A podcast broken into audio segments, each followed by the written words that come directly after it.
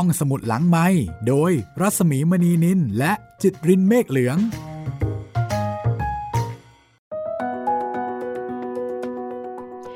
ตอนรับคุณผู้ฟังเข้าสู่รายการห้องสมุดหลังไม้ค่ะ กลับมาเจอเจอกันที่นี่อีกเช่นเคย ไทย PBS Podcast นะคะ พบกับเราสองคนค่ะ ดิฉันรัศมีมณีนินและคุณจิตตรินเมฆเหลือง สวัสดีคุณจิตตรินสวัสดีครับพี่หมีครับ วันนี้เราจะมาสู้กันนะคะ โอ้สู้กัน ด้วยกลืนยาพิษด้วยนะครับพี่ ใช่ค่ะ คุณผู้ฟังก็อย่าแปลกใจนะคะ เราจะมาสู้กันกับเรื่องราวในนิทาน นิทานของนอมศพระนิพนธ์กรมหมื่นพิทยาลงกรณ์ค่ะ กับเรื่องที่ชื่อว่า สู้กันด้วยกลืนยาพิษครับ ชื่อแปลกนั่นน่ะสิๆแม่งแม่งดูน่ากลัวเหมือนกันนะ ถ้าเกิดว่าคนจะมาสู้กันด้วยการกลืนยาครั บพิษมือนแบบดวลกันอย่างนี้หรือเปล่า แอ้ใครจะกินยาพิษได้เยอะกว่ากัน ก็ไม่รู้ คุณผู้ฟังฟังแล้วคิดยังไงคะ เมื่อได้ยินคำว่าสู้กันด้วยการกลืนยาพิษ แต่ที่แน่ ๆนะคะ เรื่องของยาพิษก็เป็นเรื่องที่น่ากลัว และที่น่าสนใจก็คือ เรื่องนี้ไม่ใช่เรื่องของทางเอเชีย ไม่ใช่เรื่องของเกาหลี ซีรีส์เกาหลี ในละครเชิงประวัติศาสตร์เนี่ยเราจะเห็นฉาก กินยาพิษบ่อยมาวรอบากงยา หรือบางทีเนี่ยมีการสั่งประหารชีวิตถืออัญเชิญมาเลยเป็นถ้วยๆ จะเห็นบ่อย แต่ว่าอันนี้เนี่ยเป็นเรื่องของฝรั่งค่ะอืมน่าแปลกตรงนี้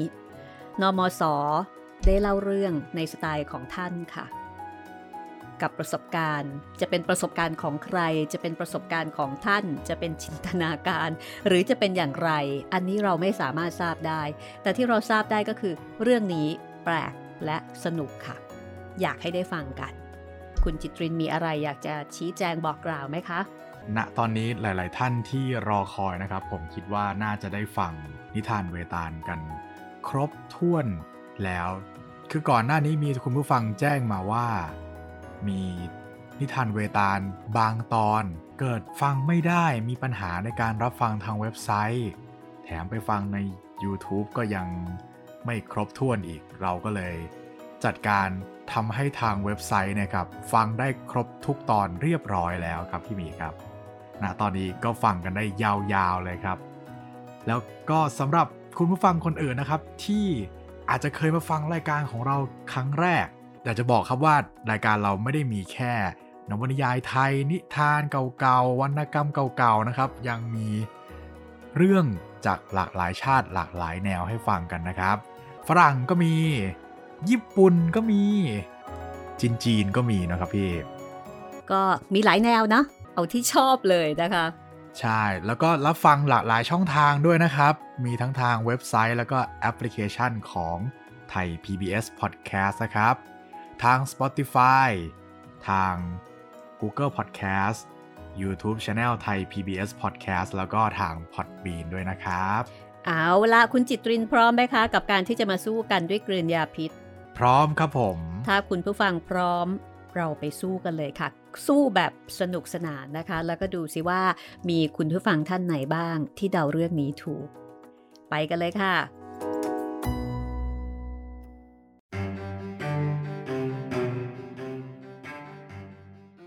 เมื่อข้าพเจ้าออกจากวิทยาลัยมาใหม่ ๆ ข้าพเจ้ามีเพื่อนฝูงหนุ่มๆ ที่เป็นเพื่อนนักเรียนและออกมาคราวเดียวกันบ้าง ที่รู้จักมักคุ้นกันมาแต่แรกบ้างมากด้วยกัน บางคนก็เข้าทำการงานต่างๆ ตามทางวิชาที่ได้ศึกษามา บางคนก็เฉย เที่ยวเกร เล่นหัวเกะกะอยู่ ไม่ต้องธุระร้อนรนถึงเรื่องนั้น ด้วยเป็นลูกเศรษฐีขหบดี มีแก้วสารพัดนึก อยู่ใต้คำสั่งถมไป จะใช้จะจ่ายจะเล่นจะหัวจะทำอะไรอะไร นอกจากหยิบเดือนหยิบดาว แลของที่ไม่เป็นไปได้ทั้งปวงแล้ว คงจะสำเร็จตามความปรารถนาทั้งสิ้น ตัวข้าพเจ้าเอง ก็เกะกะอยู่กับพวกนี้เหมือนกัน ที่ข้าพเจ้าพูดนี้ คือเวลาที่ข้าพเจ้ายังอยู่ประเทศอเมริกา ยังหาได้กลับมาบ้านเมืองไม่ ข้าพเจ้าเข้าสอบไล่ความรู้วิชาอะไรอะไรที่ต้องการ ก็ได้สำเร็จทุกอย่างแล้ว มีคนชวนให้เข้าทำการงานที่ประเทศโน้นถมไป แต่ข้าพเจ้าไม่รับ เพราะได้ตั้งใจไว้ว่า จะเที่ยวเล่นเสียเล็กน้อย พอรู้ว่าความสุขและความรื่นเริงที่แท้ของประเทศโน้น มันมีรสชาติหวานมันอย่างไรบ้าง แล้วจึงจะกลับบ้านเมืองเราเท่านั้นเอง การงานก็มาหาทำที่บ้านเกิดเมืองนอนดีกว่า นี่คือตอนเริ่มต้นของเรื่องสู้กันด้วยกลิ่นยาพิษ ที่นอมศก็เล่าถึงชายคนหนึ่ง ออกจากวิทยาลัยมาใหม่ ๆ ชายคนนี้เล่าให้ฟังว่าเพื่อนฝูงของเขา แต่ละคนแต่ละคนล้วนแต่เป็นลูกหลานเศรษฐี ผู้มีตระกูลอันมีชื่อเสียงทั้งสิ้น เป็นคนที่ใช้เงินทองแบบสุรุ่ยสุร่าย ฟุ่มเฟือย นี่คือสมาคมที่เขาได้พบปะเจอเจอ แต่ถึงแม้ว่าเขาจะคบเพื่อนฝูงชั้นสูง และต้องประพฤติตัวฟุ่มเฟือยตามเพื่อนๆดังนั้น ก็ไม่สู้จะกระไรนักหนา เพราะว่าตัวเขาก็ได้กะการเงินทองที่มีอยู่เสียแต่แรกแล้ว ว่าจะอยู่ต่อไปอีกเท่าใด ใช้เงินทองประมาณเท่าใดเสร็จแล้ว เขาเห็นว่า อยู่น้อยเวลา พอที่จะประพฤติฟุ่มเฟือยตามเขาได้ จึงได้กล้าเห่อทำดังนั้น ชายผู้นี้ก็ได้เล่าถึงกลุ่มเพื่อนฝูงของเขา วันที่เกิดเหตุ อันเป็นจุดเริ่มต้นของเรื่องสู้กันด้วยกลืนยาพิษ วันนั้นจะเป็นวันใดเดือนใดเขาเองก็จำไม่ได้ รู้แต่ว่าในกลุ่มของพวกเขามีประมาณ 9 คน 10 คน ไปเที่ยวยิงนก แล้วก็กลับมาพักอยู่ที่บ้านของมิสเตอร์เนลสันมิสเตอร์เนลสัน เป็นเศรษฐีใหญ่อยู่นอกเมือง เขาและเพื่อนๆ ตั้งใจว่าจะค้างอยู่ที่นั่นสักคืนหนึ่ง เช้าขึ้นมาก็จะลาเจ้าของบ้าน ยกเพื่อนอคือยกกลุ่มเพื่อน ไปเที่ยวทำลายล้างชีวิตนกและสัตว์อื่นๆ ต่อไป พูดง่ายๆก็คือไปล่าสัตว์นั่นเอง อันนี้ก็ต้องทำความเข้าใจว่า สมัยเมื่อหลายสิบปีที่แล้ว หรือว่าร้อยปีที่ผ่านมา เรื่องของการล่าสัตว์ เรื่องของการยิงนกอะไรต่ออะไรทั้งหลายทั้งปวง ก็เป็นเรื่องที่ทำได้โดยเสรี ไม่ว่าจะเป็นในบ้านเราเองหรือว่าในต่างประเทศ ก็อาจจะเรียกได้ว่าเป็นกีฬาของคนมีสตังค์ในการเที่ยวหาความสำราญไปล่าสัตว์ประลองความแม่นอของฝีมือการล่าสัตว์กันทำนองนั้น ทีนี้ที่บ้านของมิสเตอร์เนลสันในตอนนั้นก็มีแขกอื่นๆ มาอยู่หลายคน ผู้ใหญ่ก็มีเด็กก็มี ล้วนแต่มานอนค้างอ้างแรมอยู่ทั้งนั้น กับพวกกลุ่มหนุ่มๆ ที่ไปคือกลุ่มของผู้เล่าเรื่องเนี่ย บางคนก็รู้จักกัน บางคนก็เพิ่งรู้จักกัน ในกลุ่มนี้ก็มีผู้ชายคนหนึ่ง อายุประมาณ 70 ปี หรือว่าอาจจะสูงกว่านั้น คือเมเยอร์โมลินสันเมเยอร์โมลินสันเป็นคนที่เล่าเรื่องสนุก เล่าเรื่องไปรบทับจับศึกอะไรต่อมิอะไร ล้วนแล้วแต่เป็นเรื่องจริงทั้งนั้น การที่มีโอกาสมาพบกับเมเยอร์โมลินสันก็ถือเป็นโชคดี คือมีโอกาสกลับมาเจอกันอีกครั้งหนึ่ง ทุกคนก็ยินดี ที่มีโอกาสได้กลับมาเจอกับโมลินสันอีกครั้ง พอถึงตอนเลี้ยงอาหารเย็น หลังจากที่รับประทานอาหารเย็นกันอิ่มหนำสำราญเรียบร้อยแล้ว ทุกคนก็พากันเข้าห้องสูบบุหรี่สนทนากันถึงเรื่องยิงนกยิงสัตว์ เรื่องเล่นใบ เรื่องคริกเก็ต ฟุตบอล และก็เรื่องอื่นๆ สารพัดเรื่องสนุก ที่จะค้นมาได้พูดไปพูดมา ก็เลยเรื่อยไป ถึงเรื่องผู้หญิงยิงเรืออะไรต่ออะไรพรรค์นั้นเข้า ทีนี้เรื่องอะไรๆของ Major โมลินสันทุกคนก็เคยฟังมาแล้วทั้งนั้น คืออารมณ์ประมาณว่าเป็นคนเล่าเรื่องเก่ง เล่าเรื่องสนุก เจอกันที่ไหน Major โมลินสันก็จะเล่าเรื่องของตัวเองเนี่ยให้ทุกคนได้ฟัง และเหมือนกับว่าทุกคนก็ยินดีที่จะรับฟัง ทีนี้ฟังมาเยอะแล้ว อะไรๆก็ฟังมาหมดแล้ว แต่เรื่องจะมีเมีย เรื่องรักผู้หญิง และก็เรื่องอื่นๆแบบนี้ไม่เคยฟังเล่าเลย ซึ่งก็ดูน่าแปลกใจ ทุกคนก็แปลกใจว่าคนอย่างเมเยอร์โมลินสันซึ่งเป็นคนฐานะดีทำไมถึงไม่มีเมีย เพราะว่าทรัพย์สมบัติก็บริบูรณ์ จะว่าข้างรูปร่าง ก็ไม่มีใครสู้ คือหน้าตารูปร่างก็เป็นคนหน้าตาดี แม้อายุล่วงเข้า 70 ปีเข้าไปแล้ว แต่ก็ยังโอโถงไม่มีเสียกิริยาเลย โอโถงก็หมายถึงคนที่บุคลิกดี ดูสง่างาม ไม่มีเสียกิริยา คือกริยาท่าที ก็เป็นคนสุภาพมีมารยาท โดยสรุปก็คือเป็นคนรวย เป็นคนหน้าตาดี แม้ว่าจะอายุมากแล้วก็ตาม หลายคนที่เป็นหนุ่มๆยังสู้แกไม่ได้เสียอีก ดังนั้น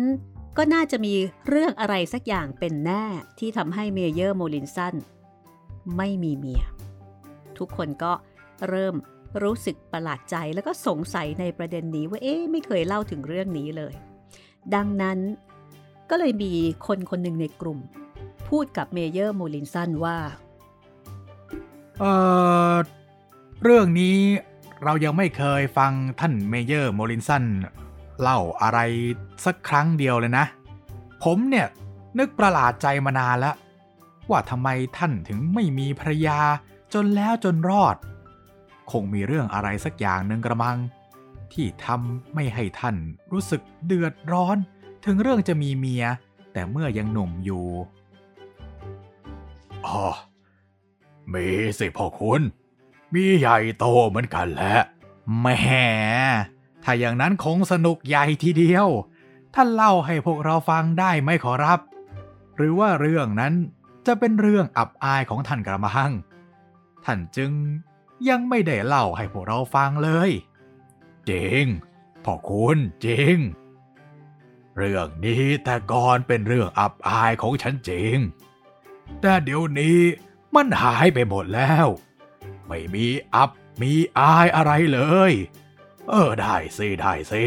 อยากฟังก็ได้ จะเล่าให้ฟัง เป็นไรไป ฟังแล้วก็ต้องหัวเราะกันเท่านั้นเองไม่มีอื่น เอแล้วเขาเรื่องมันเป็นอย่างไรกันนะขอรับ เขาเรื่องนะเหรอเขาเรื่องก็คือ ฉันรักกับผู้หญิงคนหนึ่งแล้วไปวิวาทกับผู้ชายอีกคนหนึ่งโดยเรื่องผู้หญิงคนนั้น จนถึงผู้ชายคนนั้นกับฉัน สู้กันด้วยกลืนยาพิษ เรื่องนี้ภายหลังมาเนี่ย ฉันก็เรียกของฉันเองว่า เรื่องสู้กันโดยกลืนยาพิษเหมือนกันแม่สนุกกันใหญ่แน่ละผู้ชายคนนั้นเห็นจะมารักผู้หญิงร่วมคนกันเข้ากับท่านกระบังขอรับ อ๋อเปล่า เขาไม่ได้รักด้วยดอก แต่ฉันคลั่งเกินเหตุไปจึงถึงกับเป็นดังนั้นเข้านะ ท่านฆ่าผู้ชายคนนั้นตายกระมังขอรับ สู้กันด้วยกินยาพิษอย่างไร ผมก็ยังไม่เข้าใจตลอดดี เออ ประเดี๋ยวสิ จะเล่าให้ฟัง ไอ้ข้านั้นไม่ได้ฆ่าดอก ฉันแพ้เขาและทำตัวเองเป็นคนโง่ และคนขี้คลาดเสียเหลือกำลังทีเดียว จนที่สุดเสียผู้หญิงที่รัก โดยถ้าจะว่าก็ไม่มีอะไรแท้ๆ ท่านโปรดเล่าทีเดียวเถอะครับ พวกผมกระหายเต็มที่แล้ว ทีนี้เมื่อทุกคนคะยั้นคะยอเข้าดังนี้แล้ว Major โมลินสันก็เลยเล่าเรื่องอันน่าพิศวงและน่าหัวเราะ ดังต่อไปนี้ Major เล่าว่า ในสมัยที่เขายังเป็นหนุ่ม อายุราว 21 ปีเศษ เป็นนายร้อยตรี อยู่ในกองทหารกองหนึ่ง ในเวลานั้น บิดาของเขายังคงมีชีวิตอยู่สำหรับตัวเขาแล้ว ถึงจะมีการทำสำหรับตัวแล้วก็จริง แต่จะเรียกว่าไม่ได้ทำอะไรก็ได้ เพราะไม่มีธุระปากปัง หรือการงานอะไรที่ต้องหนักอกหนักใจเลย ชีวิตในเวลานั้นเหมือนกับผีเสื้อ มีแต่เที่ยวบินร่อน สนุกสนานไปเท่านั้น lady หรือว่าสุภาพสตรี ผู้หญิงในแวดวงสังคมชั้นสูง หรือแม้กระทั่งชั้นต่ำหรือชั้นไหนๆโดยมาก ที่ต้องการจะแลดูตา หรืออยากจะยิ้มย่องกับเขาก็มีอยู่มากมาย แต่เขาก็ไม่ทุระกับใคร คือไม่ได้สนใจใครเป็นเรื่องเป็นราว ไม่ได้คิดถึงเรื่องที่จะแต่งงาน หรือว่ารักใคร่กับสุภาพสตรีคนไหนเลย เมื่อจะเกิดรู้สึกเดือดร้อนเรื่องนี้ขึ้นนั้น คือเมื่อตอนที่เขาอายุได้ 21 ปี ดังได้กล่าวมาแล้ว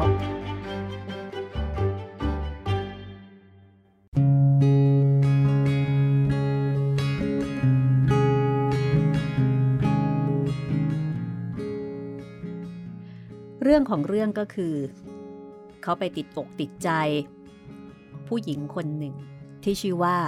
มิสมาเดลินเดกิง มาเดลินเดกิง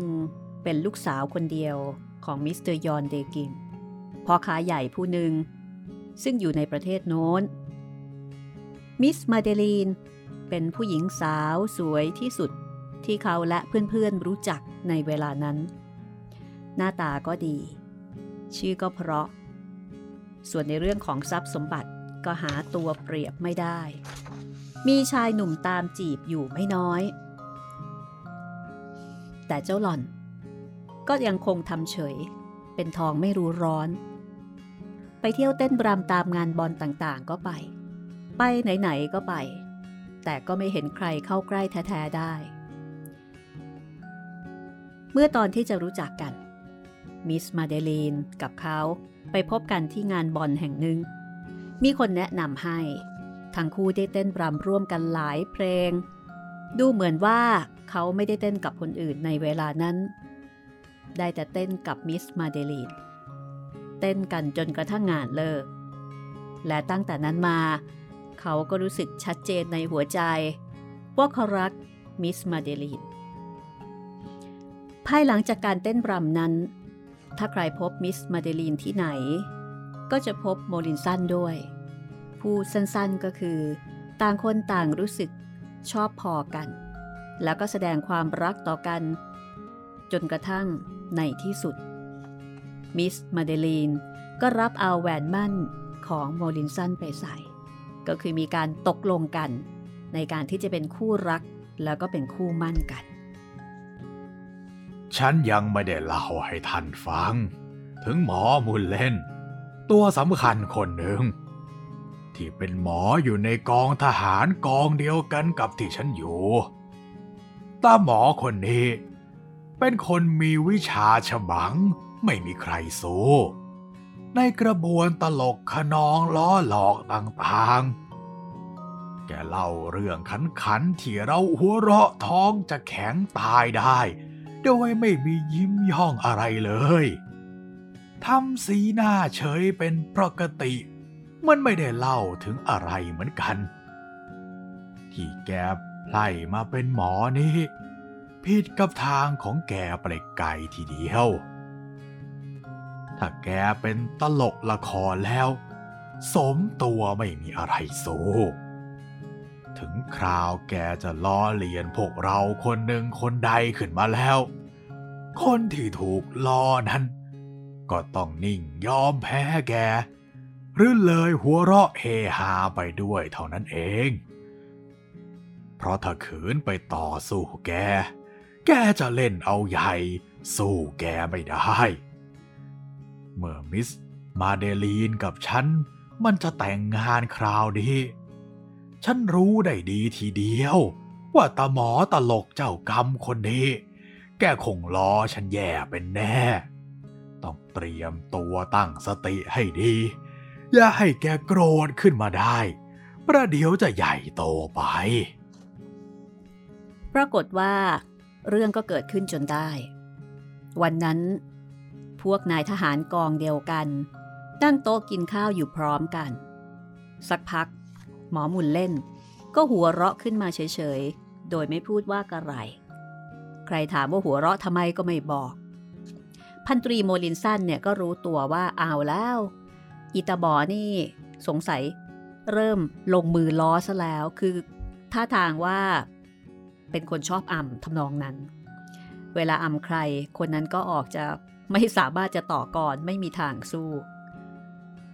Major โมลินสันหรือพันตรีโมลินสันก็รู้สึกไม่สบายใจในการที่ตัวเองจะเป็นเป้าหมายในการอ่ำหรือว่าในการล้อหมอบุญเล่นอยู่ๆก็บ่นขึ้นลอยๆทำหน้าเฉยๆ ตามปกติของเขาว่าพุทโธพุทโธแต่งงานแต่งงานอ๋อมิสมาเดลีนเดกิง แต่งงานละสีคราวนี้ชะผัวหนุ่มเมียสาว สมกันเจียวนาะพูดพราง หมอบุญเล่นก็ทำท่าชอบกล จนพวกที่นั่งอยู่ด้วยกันหาขึ้นพร้อมกัน พันตรีโมลินสันก็รู้สึกอยู่ไม่เป็นสุขหลักคราวนี้ แต่ก็ไม่รู้จะทำอย่างไร เพราะว่าเคยกลัวฝีปากตาหมอคนนี้อยู่ ตอนแรกเขาก็พลอยหัวเราะเฮฮาไปด้วย สักครู่หนึ่ง หมอมุนเล่นก็ขยายความขึ้นอีกว่าอ๋อมาเดลีน มาเดลีนป่านนี้อายุเห็นจะได้ยี่สิบปีดอกกระบัง เมื่อยังเล็กๆ กระบวนซนเป็นนำเปิดวันทีเดียว ว่าข้างขาปีนต้นไม้แหละ เป็นหนึ่งไม่มีใครสู้ได้ พอพูดมาถึงตรงนี้ พวกที่นั่งอยู่ก็หาซ้ำขึ้น พันตรีโมลินสันก็ชักอารมณ์ไม่ค่อยดีละ คือเหมือนกับว่า เอ๊ะทำไมไม่เปลี่ยนเรื่องสักทียังเล่นไม่เลิก แล้วก็คนที่กำลังดื่ม เริ่มมึนๆเมาๆก็หัวเราะไปกับการพูดคุยของหมออมุนเล่น แต่ถึงกระนั้น พันตรีโมดินสันก็ยังไม่ถึงกับฉุนเฉียวขึ้นมา ก็ตอบหมอหมุนเล่นไปว่า เอ หมอ เล่นอย่างเงี้ยไม่ได้การนะ อะไรมาล้อกันกลางโต๊ะเนี่ย ไม่ใช่เวลาเลยนี่ ล้ออะไรพ่อคุณเอ้ย พูดจริง ๆ ก็ว่าล้อด้วย ไม่ชอบฟังพูดตามจริงหรืออย่างไรล่ะพ่อคุณหรือจะให้ว่าแม่สาวคนนี้เหมือนเล็กๆ ไม่ซุกซน ปีนต้นไม้ไม่เป็นก็ว่ามาสิ ปรากฏว่าทุกคนก็หากันครื้นอีก พันตรีโมลินสันก็เคืองหนักเข้าอีก นี่เนี่ยหมอ เล่นอย่างนี้ไม่ได้การดอก จะล้อก็ล้อกันแต่ตัวสินะ ไปเอาเลดี้ที่เขาไม่ได้อยู่ที่นี่มาล้อด้วยธุระอะไรเล่า ถ้าเขารู้ไปเขาก็จะว่าฉันได้ หมอเห็นว่าเขาไม่รู้จักหมอ หมอถึงได้กล้าเล่นดังนี้ ดูไม่งามเลยนี่ พันตรีโมลินสันก็ชักจะอารมณ์ไม่ค่อยดี ก็เตือนหมอหมุนเล่นไป แต่หมอหมุนเล่นยังไม่เลิก ไม่รู้จัก อ๋อ ไม่รู้จัก ไม่รู้จัก นี่นะโมรินสัน เพื่อนเอ้ย จะบอกให้นะ มาเดลีนเดกิงคนเนี้ยกันรู้จักมาแต่เด็กๆทีเดียวนี่ จะเล่าให้ฟัง เมื่อยังเล็กๆเนี่ย หน้าตาจิ้มลิ้มดีนัก ปากกับแก้มแลงามไม่มีใครสู้เลย กันได้จูบหลายครั้ง คราวนี้ทุกคนก็หากันครื้นครื้นพันตรีโมลินสันก็รู้สึกอารมณ์ไม่ดีหนักขึ้นไปอีก เอ๊ะ หมอ ฉันจะไม่ยอมนิ่งฟังการละเล่นอันหยาบคายของหมอไปได้แล้วนะ ถ้าหมออยากจะเล่นตลกตามภาษาของหมอ ก็หาอื่นเล่นเถอะ อย่ามาเที่ยวเอาเขามาเล่นอย่างนี้ไม่ได้ดอก เล่นตลกเหรอ อะไรว่าตลกฮะ พูดจริงๆ กลับว่าเล่นตลก ปากกับแก้มของเจ้าสาวงามจริงๆ ทำไมเจ้าบ่าวถึงไม่รู้ เฮ้ย น่าประหลาดใจจริงๆ เออ หรือป่านี้จะไม่งามเสียแล้วกระมังนะ เคราะห์ของเจ้าบ่าว จะไม่ได้จูบของงาม น่าสงสารน่าสงสาร พวกที่อยู่ที่นั่นก็หากันใหญ่อีก หมอบุญเล่นทำหน้าตาเฉย เหมือนไม่ได้พูดอะไร เหมือนไม่ได้ยินอะไร ในขณะที่พันตรีโมลินสันนั่งหน้าแดงกำด้วยความโกรธ โกรธจนตัวสั่น คิดว่า ณขณะนั้นถ้ากินเนื้อหมอบุญเล่นได้ก็คงจะกินเสียตั้งแต่ตอนนั้นแล้ว นี่เราจะเป็นลูกผู้ชาย ที่จะให้เขาเอง ลองเหยียบล้อเล่น และดูถูกหญิงที่รักของเราดังนี้เหรอ พันตรีโมลินสันถามตัวเอง ไม่ได้เป็นอันขาด นี่นะหมอมุลเล่น ฉันต้องขอให้ท่าน คืนคำหยาบคายที่ท่านกล่าวมาตะกี้เสียเดี๋ยวนี้เลย พันตรีโมลินสันโมโหมาก ลุกขึ้นยืนตบโต๊ะ แล้วก็พูดกับหมอมุลเล่น แต่อีกฝ่ายกลับตอบว่า อะไร เขาชมคู่มั่นว่าปากกับแก้มงาม ก็ไม่ชอบด้วยเหรอ พันตรีโมลินสันก็ยิ่งโกรธหนักขึ้น แล้วก็คราวนี้โกรธมาก จนเหมือนกับจะลืมทีเดียว ว่าหมอมุลเล่นคนนี้คือใคร และเขาเองเคยยอมแพ้แกมาอย่างไร นะฮะต้องนิ่งเท่านั้นทีนะ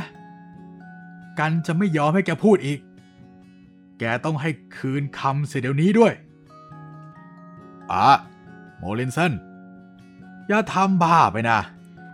พันตรีวินเนอร์ ซึ่งเป็นผู้ใหญ่อยู่ที่โต๊ะนั้นร้องมาจากหัวโต๊ะ พลางตักเตือนว่า อะไร เล่นกันเล่นๆน้อยๆ เท่านี้ก็ต้องทำงุ่นง่านไปด้วย ไม่เคยเล่นกันก็ตามที ฉันเชื่อว่านี่เป็นส่วนธุระของฉันคนเดียว ไม่ใช่ของใครในที่นี้ด้วย หมอมูเล่น แกต้องคืนคำและขอโทษที่แกกล่าวคำหยาบเมื่อตะกี้เดี๋ยวนี้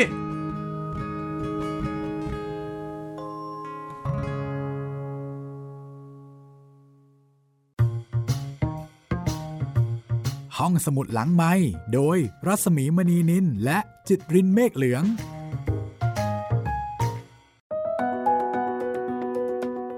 เอาละค่ะ เดี๋ยวเราจะพักเอาไว้ตรงนี้ก่อนกันละกันนะคะ บรรยากาศกำลังตึงเครียดได้ที่เลย พักอารมณ์นิดนึงสำหรับคุณผู้ฟังที่เป็นหนุ่มๆ ฟังอยู่ตรงนี้ ลองถามตัวเองนะคะว่า ถ้าเราอยู่ในกลุ่มเพื่อน แล้วก็มีเพื่อนคนหนึ่งซึ่งเป็นคนขี้อำ แล้วอยู่ๆเขามาพูดถึงแฟนเราบอกว่าเฮ้ยตอนเด็กๆเนี่ยเคยจูบปากด้วยยายคนเนี้ยอุ้ยจูบมันต้องหลายที แล้วก็วิพากษ์วิจารณ์ ในเรื่องต่างๆ คุณจะรู้สึกยังไง คุณเข้าใจพันตรีโมรินสันไหม คุณจิตรินเข้าใจไหม ก็พอจะเข้าใจพอสมควรนะครับ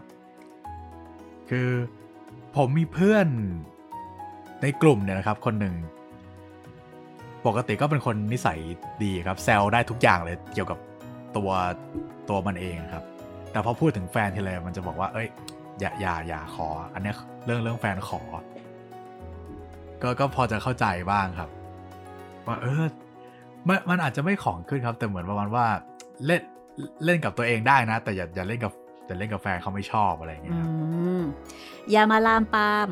จริง ๆ แล้วอ่าถือว่าใช่เป็นผู้ชายน่ารักนะ คือครับ ถ้าล้อกันกับตัวเองเนี่ยก็อาจจะไม่ถือสาหาความ เพราะว่าเป็นเพื่อนกัน และเขาเองก็อยู่ใช่ตรงนั้นด้วยใช่ไหมคะแต่ถ้าเกิดใช่ครับไปล้อถึงผู้หญิง แล้วเวลาผู้ชายล้อผู้หญิงเนี่ยมันไม่ค่อยงามเท่าไหร่แล้วบางทีมันออกแนวลามปาม แล้วถ้าคนนั้นเป็นแฟนของเรา คือเหมือนกับเอ่อพันตรีโมลินสันณขณะนั้นก็คงรู้สึกว่าเฮ้ยนี่คือคนที่เรารักนะ ซึ่งเราต้องดูแลและให้เกียรติเขาอะใช่ไหมและอิตานี่นี่ มาล้อเลียนอยู่ได้ก็ก็น่าเห็นใจนะคะ ทีนี้เดี๋ยวเราพักเอาไว้ตรงนี้ก่อนค่ะ เดี๋ยวช่วงหน้ากลับมาต่อกันนะคะว่าตกลงแล้ว เหตุการณ์เนี่ยมันดำเนินไปยังไงนะคะ ถึงได้กลายเป็นเรื่องสู้กันด้วยกลืนยาพิษ นี่คือพระนิพนธ์ของกรมหมื่นพิทยาลงกรณ์ค่ะ กับเรื่องที่ชื่อว่า นิทานของนอมอสอแล้วก็เป็นเรื่องที่เล่าอย่างสนุกสนานทีเดียวนะคะ เราก็พยายามที่จะถ่ายทอดให้คุณได้ฟังแบบราบรื่น แต่ถ้าเกิดว่าท่านไหนสามารถที่จะหาหนังสือเก่า สามารถจะหาต้นฉบับอ่านได้ ก็แนะนำให้อ่านนะ จะได้อัธรสจากถ้อยคำสำนวนของนอมศคือจะเป็นอีกอารมณ์หนึ่งเลยนะคะ แล้วก็เรื่องนี้ยาวไหมก็ก็ยาวพอสมควรนะคะนี่ ครับ น่าจะตอนเดียวอะอาจจะไม่จบ อาจจะมีสักตอนครึ่งนะ ครับอ่าเอ่อตอนนี้ YouTube เป็นยังไงบ้างคุณจิตริน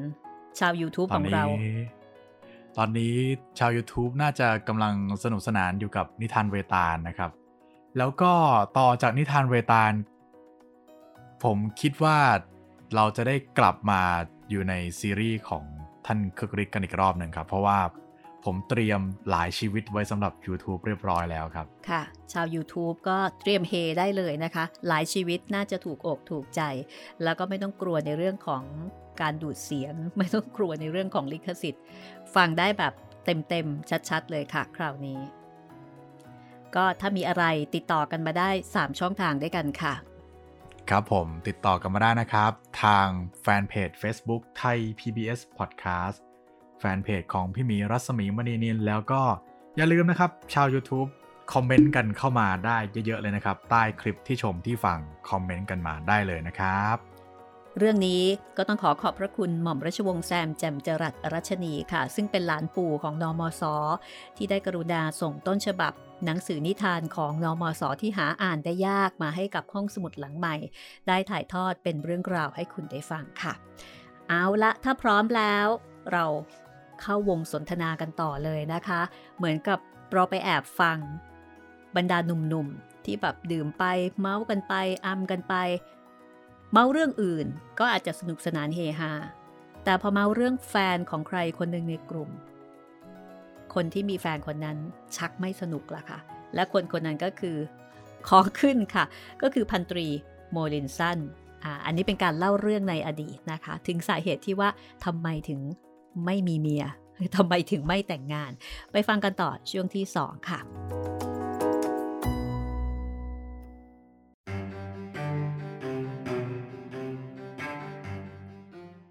เมื่อถึงตอนนี้พวกนายทหารหนุ่มๆด้วยกัน ต่างคนก็ต่างหัวเราะเยาะ แล้วก็ยุว่า ถูกแล้วโมลินสันถูกแล้ว เอาให้ขอโทษให้ได้เว้ย ที่เพื่อนๆหัวเราะแล้วก็แกล้งยุนั้น พันตรีโมลินสันไม่รู้สึกเลย กลับเห็นเป็นเขาเข้าด้วยเหมือนกับว่า คิดว่าคนที่ยุเนี่ย เห็นพ้องต้องกันกับเขา ในขณะที่อีกฝ่ายหนึ่งก็บอกว่านั่งลงเธอะเพื่อนเอ้ย นั่งลงนั่งลงหมอบุญเล่น พูดกับพันตรีโมลินสันดูทำหน้าซีดชอบกล ประหนึ่งจะยอมแพ้แล้ว เอาเถอะจะยอมคืนคำให้เลิกกันเสียที ไอเราเนี่ย มันคู่ทุกข์คู่ยากอยู่กองเดียวกัน จะมาโกรธครึ่งอะไรกันเดี๋ยวนี้ พันตรีโมลินสันก็เลยนั่งลง ส่วนหมอหมุนเล่นหมอจอมตลกก็ยืนขึ้น แล้วก็ประกาศว่า ท่านทั้งหลาย ข้าพระเจ้า มีความเสียใจที่จะกล่าวว่า ปากและแก้มของมิสมาเดลีนเดกิงนั้น ไม่งามเลยสักนิดเดียว และต้องขอโทษมิสเตอร์โมลินสันที่ข้าพเจ้าได้กล่าวว่างามด้วย คราวนี้ปรากฏว่าทุกคนก็ยิ่งขำหนักกันไปอีก ฮากันคลื่นเลยทีเดียว เสียงออกก้องไป ในขณะที่พันตรีโมลินสันรู้สึกว่าตัวเองหัวปั่น ไปไม่เป็น ไม่รู้จะไปทางไหน พอเห็นทุกคนฮาหนักเข้า พันตรีโมลินสันก็รินเหล้าออกแก้วหนึ่ง พอหมอหมุนเล่นพูดขึ้นอีกว่าอ๋อลืมไป ปีนต้นไม้ไม่เป็น ไม่ได้ว่าด้วย พอหมอหมุนเล่นพูดแบบนี้ พันตรีโมดินสันก็เหลืออด เอาเหล้าในถ้วย สาดหน้าหมอหมุนเล่นเขาให้ นี่นะ ถ้าแกเป็นคนไม่ขี้ขลาด แกก็จงมาหาทางเอาความพอใจแกกับกัน ในการที่กันทำกับแกดังนี้เถอะ ปรากฏว่าเอ่อบรรดาพวกนายทหารผู้ใหญ่ที่นั่งอยู่ในวงสนทนานั้น ก็พากันตกอกตกใจ แล้วก็ว่ากล่าวห้ามปราม ที่จะไม่ให้เกิดเรื่องเกิดราวในเวลานั้น พันตรีโมลินเซนเดินออกจากห้องกินข้าว แล้วก็เหลียวหน้าไปบอกหมอหมุนเล่นว่า นี่นะ หมอมุลเล่น แกจะให้ใครจัดการแทนก็ว่ามาเถอะมิสเตอร์กอรี่ที่นั่งอยู่นั่น เขาจะจัดการแทนกัน พูดเท่านั้น แล้วก็เดินออกจากห้องไป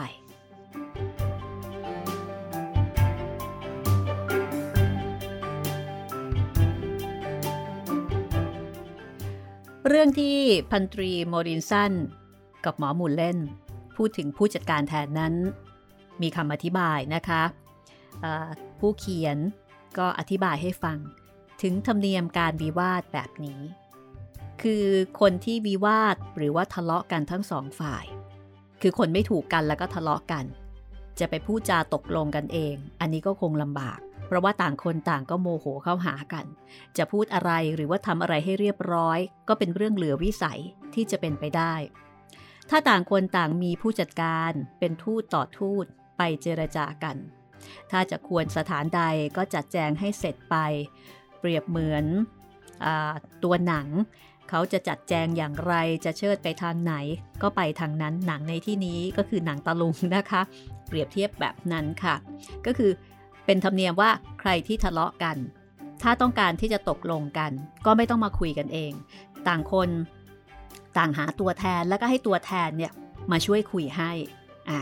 เพราะฉะนั้นก็เท่ากับว่าพันตรีโมลินสันก็ต้องตั้งตัวแทนของตัว ทางด้านหมอหมุนเล่นก็ต้องตั้งตัวแทนของตัวและตัวแทนกับตัวแทน ก็มาคุยกันพันตรีโมลินสันก็พูดถึงตัวแทนของตัวเองว่าจะให้มิสเตอร์กอรี่เป็นตัวแทนไปเจรจา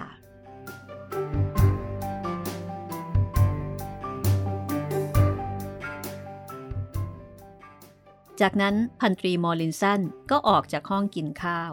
แล้วก็ไปห้องที่พักของตัวเอง คอยกอรี่อยู่สักครึ่งชั่วโมง คือคนที่จะเป็นตัวแทนไปเจรจา ก็ยังไม่เห็นกอรี่ โมรินสันก็เลยส่งจดหมายไปถึงหมอมูลเล่น โดยมีข้อความดังนี้ ถ้าหมอมูลเล่น ไม่รู้สึกเป็นผู้ดีขึ้น แลมาสมาโทษเราในที่หมอมูลเล่นได้กล่าวคำล้อเลียน อันเป็นคำหยาบอย่างสะทุนกับเราแล้ว เราขอบอกหมอบุญเล่นให้ทราบว่า เราจะตีหมอบุญเล่นด้วยแส้ม้า ในคราวแรกที่เราจะพบตัวหมอมุนเล่นได้ โกรธมากยังไม่หายโกรธ ถ้าไม่มาขอโทษเจอกันคราวหน้าจะซัดด้วยแส้มาเข้าให้ พอส่งจดหมายไปแล้ว โมรินสันก็คอยอยู่จนกระทั่งถึงสองยามเศษ กอรี่ คนที่ต้องการให้เป็นตัวแทนจึงมา กอรี่ก็บอกกับโมรินสันว่า จัดแจงเสร็จแล้วละวินเนอร์เป็นคนจัดการข้างโน้น เอ๊เต็มที่ ไอ้กันอยากจะหลีกออกเสีย เล่นกันอย่างนี้ไม่สนุก พูดพรางกอลี่ก็หน้าดำคอตกเหมือนจะร้องไห้ คล้าย ๆ กับว่าไม่อยากจะทำหน้าที่นี้ ก็ว่าอะไรกันล่ะ กันกลัวว่าจะสู้เขาไม่ได้นะเพื่อนเอ้ยเขามันรู้ดีกว่าเรา เขามีทางดีกว่า เขารู้อะไรดีกว่า แล้ว เราสู้เขาไม่ได้ยังไงฮะ สู้หมอมุนเล่นนะสิ เราเป็นคนเอาเหล้าสาดหน้าเขาและเขียนหนังสือไปพูดหยาบๆกับเขา เขาก็เป็นคนเจ็บแสบมากกว่าเรา เข้าใจไหมล่ะ เออนะ แล้วอย่างไรต่อไปล่ะ เขาก็เป็นคนจะได้เลือกอาวุธนะสิ พอกอรี่พูดมาถึงตรงนี้ พันตรีโมดินสันก็มีอาการเลือดวิ่งขึ้นสมองใจเต้นหน้าซีดลงทันที เอ๊ะ นี่จะสู้กันตัวต่อตัวเหรอเนี่ย ก็ต้องอย่างนั้นนะสิเพื่อน ถ้าไม่อย่างนั้นก็มีอีกอย่างหนึ่งคือเราต้องไปขอสมาเขา กันว่าสมาเขาแหละดีกว่าจริง ๆ นะ ถ้าลงขันสู้กันตัวต่อตัวดังนี้ ไม่ใครก็ใคร คงต้องตายคนหนึ่งไม่ต้องสงสัยเลย คนอยู่ด้วยกันเป็นเพื่อนกัดก้อนเกลือในเวลายากด้วยกัน จะมาฆ่ามาแกงกันเองธุระอะไร ถึงแพ้ชนะก็ใครชนะใคร แพ้กันเอง ชนะกันเองทั้งสิ้น ยอมเขาเสียเถอะเพื่อน ฟังมาถึงตรงนี้ พันตรีโมดินสัน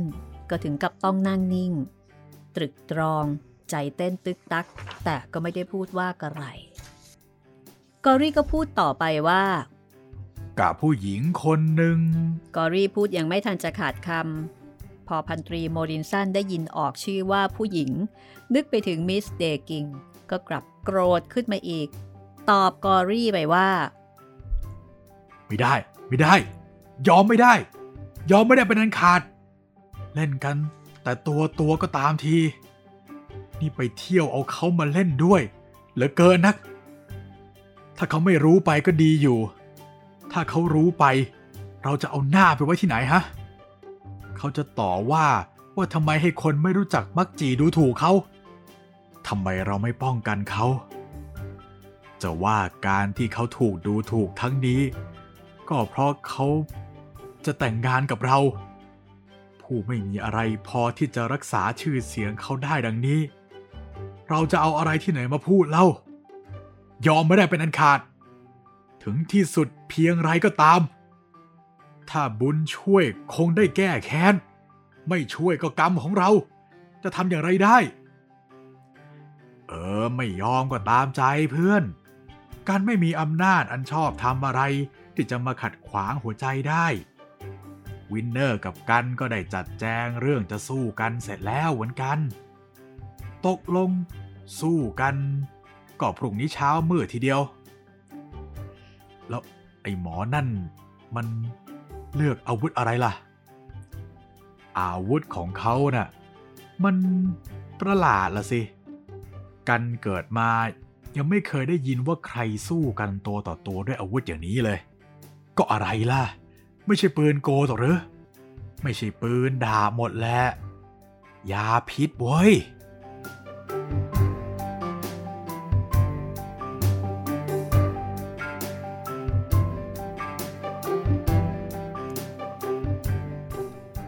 เอาละค่ะ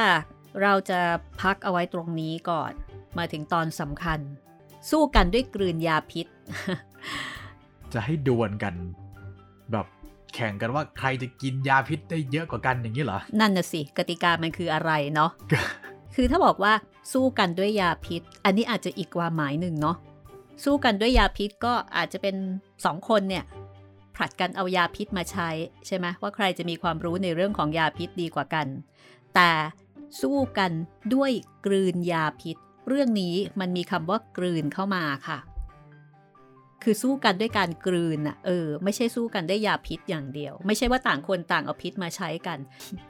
อันนี้นึกไม่ออกว่า จะสู้กันอีท่าไหนยังไงนะคะ กลืนยาพิษ เพราะฉะนั้นวิธีเดียวที่จะทราบได้ คุณต้องติดตาม รอค่ะ วันพุธที่จะถึงนี้ กับตอนที่ 2 ตอนจบของเรื่องสู้กันด้วยกลืนยาพิษ จากหนังสือนิทานของนอมศพระนิพนธ์กรมหมื่นพิทยาลงกรค่ะ ซึ่งเป็นหนังสือที่หาอ่านได้ยากในตอนนี้นะคะ หาอ่านได้ยากมาก แต่สามารถหาอ่านแล้วก็หาฟังได้ อ่านทางหูนะคะ กับห้องสมุด คือห้องสมุดหลังใหม่ตอนนี้มีที่เดียวเลยค่ะ ก็ขอบคุณนะคะ ทางด้านของทายาทหม่อมราชวงศ์แซมแจ่มจรัสอรัชนีที่ส่งต้นฉบับของหนังสือหายากเล่มนี้ มาให้ห้องสมุดหลังใหม่ ถ่ายทอดเป็นสื่อเสียงออกอากาศค่ะ อย่าลืมนะคะ ถ้าเกิดว่าติดตามรับฟังแล้ว มีความรู้สึกมีความคิดเห็น หรือว่าอยากจะเสนอแนะเรื่องใหม่ที่คุณอยากฟัง สามารถติดต่อเรามาได้ 3 ช่องทางด้วยกันค่ะ ครับผมทางแฟนเพจ Facebook ไทย PBS Podcast แฟนเพจของพี่หมีรัศมีมณีนิน แล้วก็ทาง YouTube นะครับ คอมเมนต์ไว้ใต้คลิปได้เลยนะครับ แล้วก็สำหรับคอมเมนต์ทาง YouTube นะคะ เดี๋ยวเอาไว้ครั้งหน้าก็แล้วกันนะคุณจิตริน ครับผม ค่ะ เราไม่ได้ทักทายชาว YouTube มานานพอสมควรแล้ว เดี๋ยวครั้งหน้า เราจะมาทักทายชาว YouTube แล้วก็ขณะเดียวกันทางเพจอของดิฉันเองนะคะ ก็รู้สึกว่าจะมีหลายท่านที่ติดต่อเข้ามาที่เสนอแนะเรื่องใหม่ แล้วก็พูดคุยกัน เดี๋ยวจะนำมาพูดคุยแล้วก็ตอบคำถามกันค่ะ แต่สำหรับวันนี้เวลาของห้องสมุดหลังใหม่ก็หมดลงแล้วนะคะ อย่าลืมค่ะ ตอนนี้ห้องสมุดหลังใหม่ของเราพบกัน 3 ตอนต่อสัปดาห์นะคะ คุณจิตรินคะแจ้งสมาชิกใหม่นิดหนึ่งกับการใช้บริการของห้องสมุดหลังใหม่ กับปีใหม่ 2565 ครับผม ถ้าเป็นตอนใหม่ตอนล่าสุด อย่างที่บอกครับ 3 วันต่อสัปดาห์ครับ ทางทุกแพลตฟอร์มเลยยกเว้นทาง YouTube นะครับ ถ้าเป็นทาง YouTube ก็จะเจอกันทุกเช้าทุกวันเหมือนเดิมนะครับ แต่ก็จะเป็นตอนใหม่สลับตอนเก่าหน่อย แล้วก็ช่องทางที่จะฟังตอนใหม่ล่าสุดได้ทุกวัน แต่ว่าเป็นตอนใหม่วันละ 3 สัปดาห์ก็ทางเว็บไซต์แล้วก็แอปพลิเคชันของไทย PBS Podcast นะครับ ทาง Spotify ทาง Google Podcast แล้วก็ทาง Podbean นะครับ อันนี้เป็นวิธีการติดตามฟังที่เร็วที่สุดนะคะ เป็นช่องทางของการเข้าใช้บริการท่องสูตรหลังใหม่ที่สะดวกที่สุดช่องทางหนึ่งค่ะ เอาละวันนี้เราสองคนก็คงจะต้องลาคุณผู้ฟังไปก่อน พบกันใหม่กับตอนต่อไป สู้กันด้วยกลืนยาพิษ ตอนหน้าตอนจบวันนี้ สวัสดีค่ะ สวัสดีครับ